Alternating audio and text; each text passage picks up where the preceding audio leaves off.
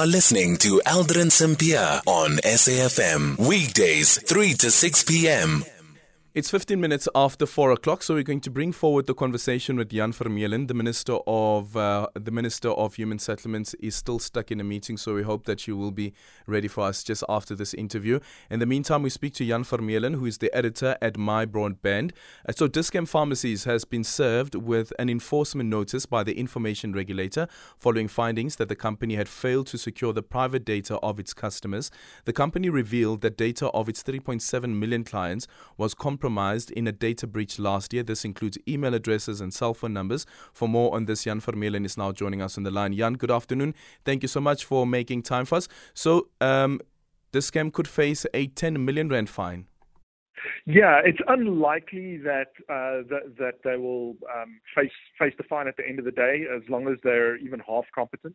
Um, the the Department of Defense, sorry, Department of Justice, uh, which the uh, which was the the very first organization that the information regulator acted against.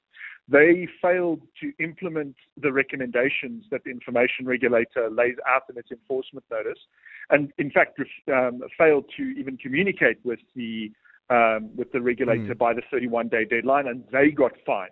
But as long as as Dis-Chem is even half competent and uh, and provides feedback to the um, to the regulator within 31 days. Uh, no, nothing like that will happen. These, this enforcement notice process is, is sort of like a like a very stern warning. Um, you you know you need to do these you need to take these corrective actions or else.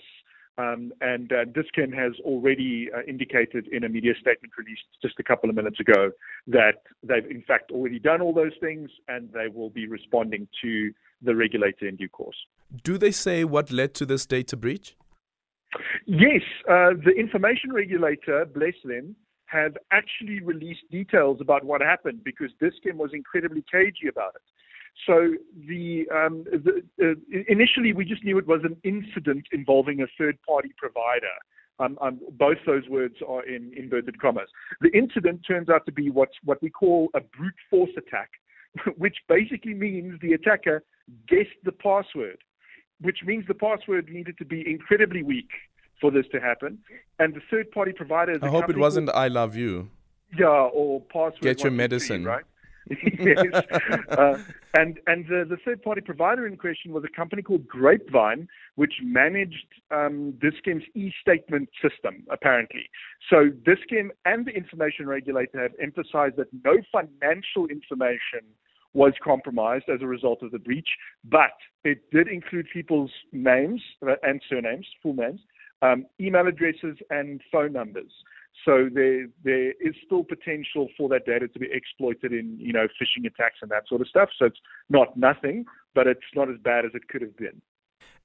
Is there any recourse for a client to say that the data that I had provided you as Dis-Chem, um, of course, that data could now be with another party, and these are this is the impact that it has had, and this is how I have suffered, and therefore I'd like compensation.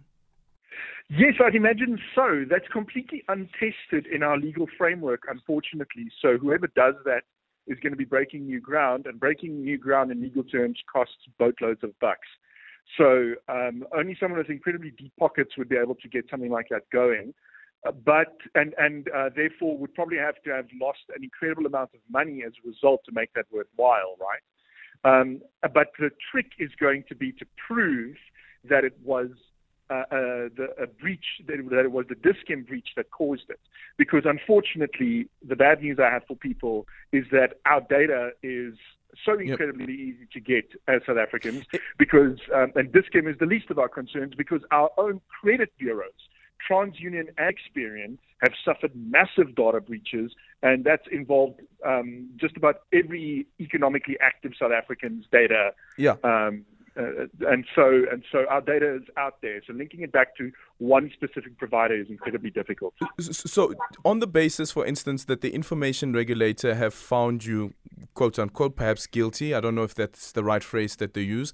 But then there's also the enforcement notice that has been handed over to you as as Dis-Chem.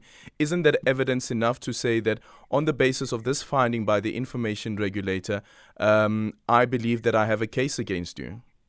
Yeah, but you still have to link it back to to that data breach. So you have to prove to the judge that it was this game's data breach that the, that you know that caused your loss, and not a data breach by TransUnion or Experian. Um, and that's going to be tricky to do unless you have some kind of unique personal information in the Dis-Chem database yeah. that you'll be able to show. No, judge, this email address. I only use this email address with Dis-Chem and no one else, and I can prove it, which will also be difficult. Um, and therefore, this loss that I suffered was as a result of Dis-Chem, because um, otherwise Dis-Chem could just argue, no, but you know, yeah, how can you say it was us when it could have been any one of a hundred companies that have suffered data breaches in South Africa? Point taken. Thank you so much for your time, Jan Vermeulen, editor at MyBroadband.